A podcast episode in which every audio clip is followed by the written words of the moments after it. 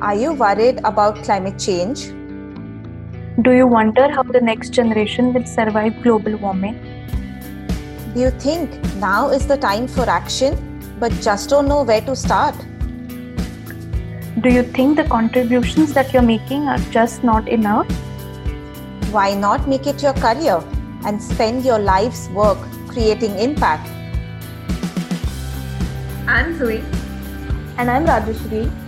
And both of us are sustainability professionals. We are excited to be co hosting the Green Guru podcast, a podcast all about mentorship for green careers.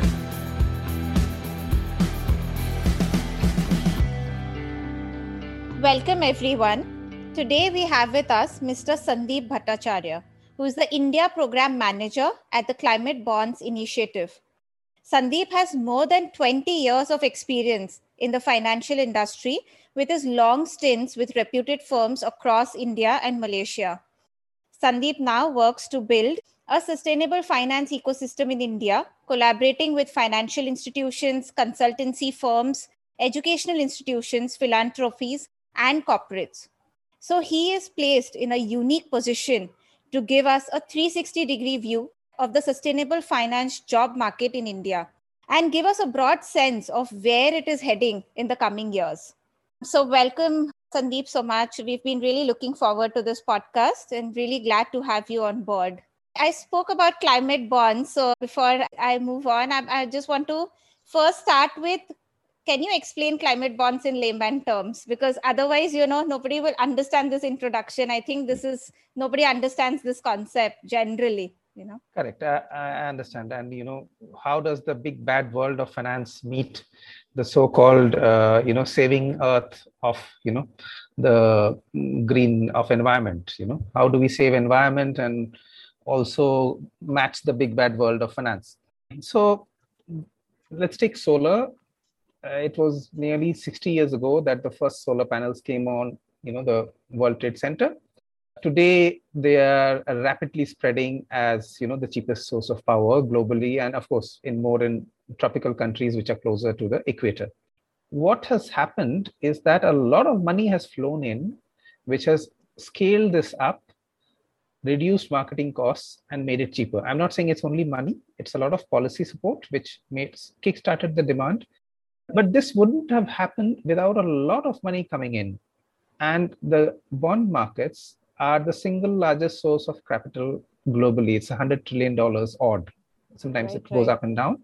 Mm-hmm. So then if you can't tap the bond markets, then you have to wait, you know, 60, 70 years for each of these technologies to become scalable. We can't afford right. that green hydrogen becomes scalable in 70 years. That's just not on. Mm. So you need money at scale, and that's what we try to do. We try to bring it money at scale and volume into new technologies, into new products, into new sectors, which the bond market as of now uh, might not understand. Right. Right. Welcome, Sandeep. This is Rajeshri. Very glad to have you on the podcast. I have a very simple question actually. I work at Climate Policy Initiative, and on the surface, it look, may look like both these organizations do very similar work. But I would like to know if what do you think about the difference between climate finance and sustainable finance. It's used very interchangeably. Would you like to talk about it a bit? Yeah, of course. If uh, uh, the simplest thing I would say is look up the sustainable development goals for understanding what the sustainable finance is. So there is a certain overlap. It's not a it's not absolutely cut off, uh, but sustainable finance would also mean finance for, say, gender diversity. While I'm not saying that climate finance needs to be bereft of gender diversity, mm-hmm. but that's not the focus. So mm-hmm. if if we are to scale up, say, an industry, say, say an offshore wind, mm-hmm. where till now, you know, women are not greatly employed. Mm. Yeah. Uh, for various reasons. I don't know. I'm not trying to get into all that we will not say that we uh, that's not an area of focus because uh, it's uh, overwhelmingly male mm. yeah it is it is about scaling those sectors up does a lot of sustainability matter for green finance yes it does for if you look at agriculture, there are most of the small scale farmers are women. Mm. And uh, if if we don't make agriculture sustainable, say in India, more than 80% of all farming is you know small small scale farmers, and a lot of women do the work. If the women are not uh, educated, and if we can't make the flow of finance easier for them, which to a great extent Bangladesh has done, then that's going to be very difficult. Right. So if there are areas of overlap, there might be areas like offshore wind where you know it might not appear to be a part of the SDGs, but we'll still do it. So I would urge the listeners to look at the definitions just to equip themselves with more details and more nuance that comes with these terminologies. And once, if you want to get into the field, it's always good to know what is the exact difference and then define your career path based on that. So thank you. Thank you for making it a little clearer. So, Sandeep, I'm still curious about uh, when you say working with Climate Bonds Initiative, what does your work look like? What does a typical day look like for you? Well, the best thing is every day is very different. So, the best thing about working in CBI is every, every day is very different. There is a final objective of bringing more and more players to the bond market. Right. Uh, and uh, you know on a day which has a lot of results showing mm. i will have maybe I, am maybe liaising with two or three bond issuers who are finalizing their bond issuance issuance means they are mobilizing they they've decided they will mobilize and you know they're mobilizing they're doing the mobilization and you know we certify some of these transactions because we have standards so we'll be working on certification mm-hmm. uh, on another day, I might be with uh, an educational institution planning a session to educate a lot of their members. So uh, some of them are like, say, the CFA Institute, which has a lot of access to fund managers who mm-hmm. need to be mm-hmm. told this, or even work work with you know a government or a regulator uh, right. or consultancy firms, all towards influencing more and more finance go with them. In certain cases, uh, you know, we have to bid for certain projects, and it, it, to a great extent, it resembles consultancy organizations. To a great extent, right. it's project-like. It's very project-based, mm-hmm. uh, but there's a lot of interaction with the financial market as well, which generally is not the case with consulting consulting firms consulting you know you you get one then you move on to the next and one might not have to do anything with the other other. Got so it. it's a huge variety. Right right right. Great. Uh, that sounds pretty interesting because i think you're working across um, regulators uh, students and uh, along with your of course the bond markets and financial institutions etc so it seems like a pretty exciting job that you have. I didn't know that. I mean, of course, I knew, but uh, how much of awareness work do you do uh, in this, you know, scenario? Uh, you you said that you work with young students. Do you see a need of a lot more awareness in this green uh, bonds, climate bonds? Yes, yes. There needs to be a lot more awareness about uh, what finance can really do. Right. First, first, I think there needs to be a, some awareness about climate change not being a hoax while that is receding mm. uh, with you know news like this canada heat wave on canada and all that it, it really sounds extremely strange and then you can relate it to people. But still there are people who feel uh, that it's a leftist hoax and this and that. I, have heard mm. that. So now there's a little bit needed awareness for that. So so one of our courses that we are designing is is in collaboration with the indian institute of technology which brings in a lot of credibility Right. So if we partner with them, then you know a lot of people will feel that we are not, you know, uh, perpetrators of some hoax. Uh, that is that is one thing. The other thing is then then the question arises: How can conventional business actually do good when, when you know capitalism is supposed to have brought us to this juncture? then how can that same capitalist market do any good that's another question which very comes across Mm-hmm. Uh, and very often, this kind of thing needs a lot of convincing. So uh, th- there are people who, who say that uh, oh, oh, you know, to to do to overcome this, we need to go back to you know the pre-industrial days when we didn't consume. Well, that's not going to happen. So, how do you match the current aspirations for consumption? Which I mean, you might not say, you may or may not say it's legitimate, but you can't stop the world from having those aspirations and still manage to live sustainably. Right. Is something which needs a lot of uh, awareness building. Right it reminds me of one of our earlier podcasts. Our guest uh, Manik had said that finance is malleable and you can write poetry with finance. he, he meant that there are so many, there's so much innovation that's possible, yeah. and you can make finance work for your benefit if you have the right mindset. Yeah. So I think the climate bonds initiative is very well placed to bridge the gap between both these worlds which speak very different languages and seems like you're doing a perfect job for that. So uh, I want to switch gears and uh, talk about uh, the career aspects of this. You have had a long career in finance before you made a switch to sustainable finance industry. So can you give our listeners a brief overview of what are the opportunities in this field?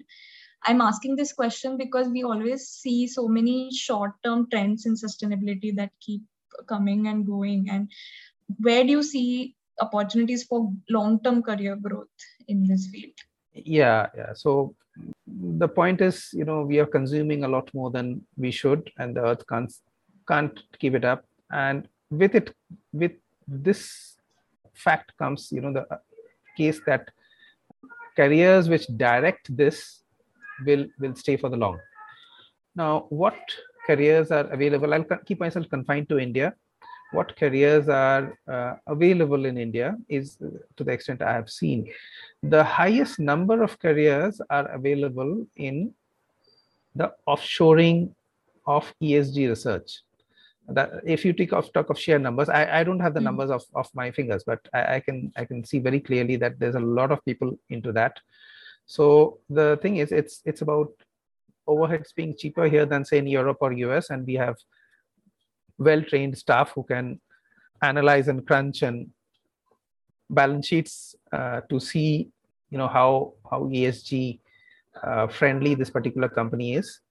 And again some certain benchmarks which are which have already been set. Uh, these are these are not uh, perfect benchmarks and there are numerous benchmarks but this is the most higher number of careers and i see this uh, growing for quite some time because this this you know this cost differential between uh, overheads here and uh, overheads in the US and Europe will remain for quite some time now. That is one.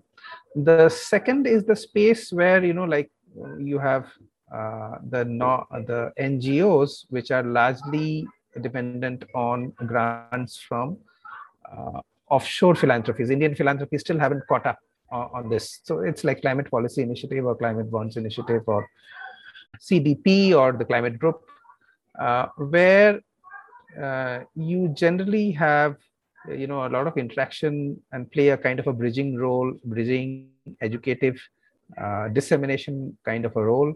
There's there's a lot of variety which is good here, but uh, there are uh, issues of sometimes your donors mm, not being very well connected with what you're doing. Mm-hmm. well, uh, these are there. And increasingly like citibank in us has hived off its sustainable investment banking that has happened with mufg in singapore. This is going to happen. I i now have a few meetings with some investment banks who are you know thinking of this. So you can have a very traditional investment banking career but in sectors which are only green so these are some of the stuff which I have seen. Of course, the big four have allied businesses on this and verification, which is a typical big four uh, or, or any other consulting, not it's not only big four, typical consulting career. So these are some of the careers which I can see, each having its own uh, characteristics and uh, preferences. So that's what one needs to identify when you are trying to identify or target a career what is for you you know needs to be based on that. Right. Yeah following up on that only what do you think are some of the skill sets that are required for all these different types of job profiles? Yeah because so on the on on the front it looks like they do very different kinds of roles. So what do you think are some of the skills that are required? Yeah so for an esg research which is generally offshored Hmm. what you need to have is excellent uh, online research skills.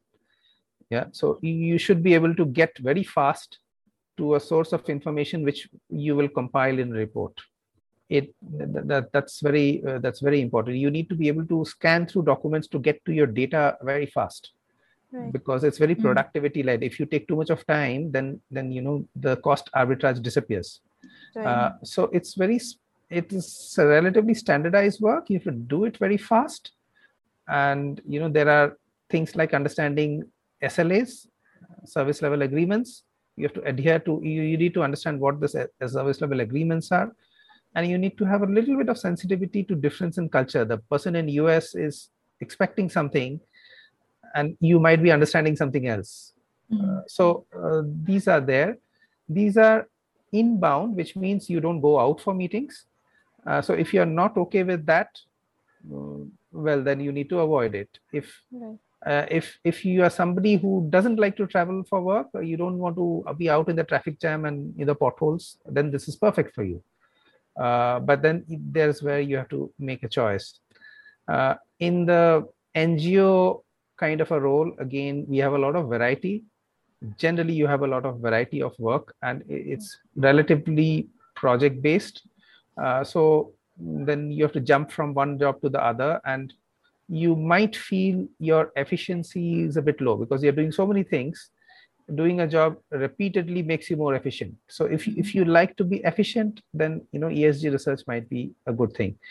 If you like variety then uh, you know these ngo kind of profiles might be slightly better.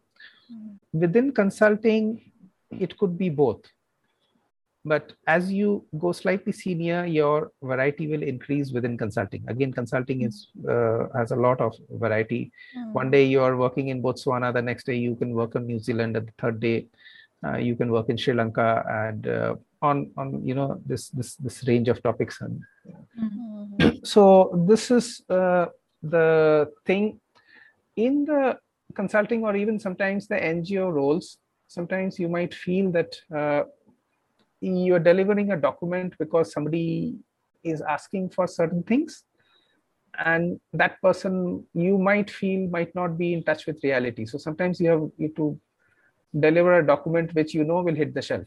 Mm, i mean maybe somebody will read it 100 years hence. So uh, so that is a part of well that's part of the game i mean uh, but it's not that you have a tremendous amount of impact. The impact is tremendous but within Right. to keep the impact going you have to keep the cash flow also going and sometimes the cash flow comes with these kind of uh, reports which uh, well nobody might read. So you have to be you have to have some degree of comfort with that.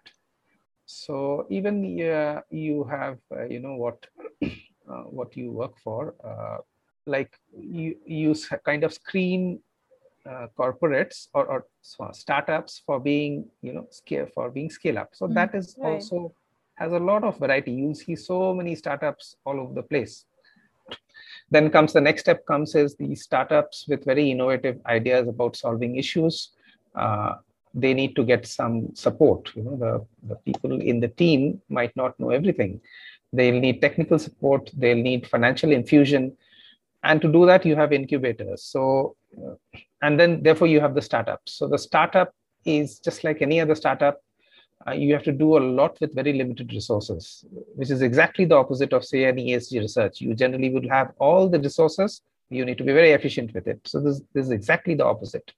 So then what happens is these startups need initial funding and that Mm. comes from generally a venture capital. Eh, after a minimum amount of scale up a minimum amount of operations you get it from a venture capital. Now venture capital what is the skill you need in a venture capital maybe six or seven out of the 10 you invest will will go down the drain the Mm. three or four need to give you that exponential return which will compensate for this so you have to have an eye for that it's not just analysis and industry it's also an eye for scalability and extreme profitability of some of these businesses Mm-hmm.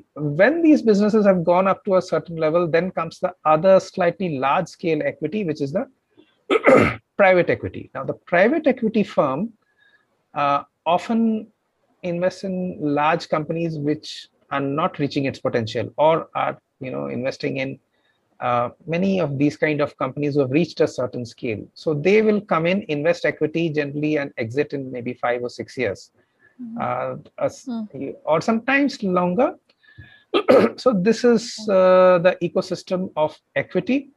Now that follows on to listed companies. So now there are quite a few ESG funds uh, who are supposed to go on to ESG companies, and most of them currently in India are going only to well governed companies because there are not too many environmentally friendly companies there in the listed stock market. Right. But as you saw, TCS and HDFC Bank are aiming towards net zero. So, so number mm-hmm. of stocks will grow, and therefore this is a very growing field. So if you're if you want to be a fund manager with a very growing portfolio, the you know the it's it's nearly non-existent. And these mm-hmm. mutual funds they have some funds, but most of yeah. them are not into environmental investing now but then they hmm. can be great mm. in between comes you know what is known as impact investing mm. uh, if if you want to understand that well i, I think you should read uh, Muhammad Yunus you know the nobel prize winner who started grameen mm-hmm. it's about start it's, it's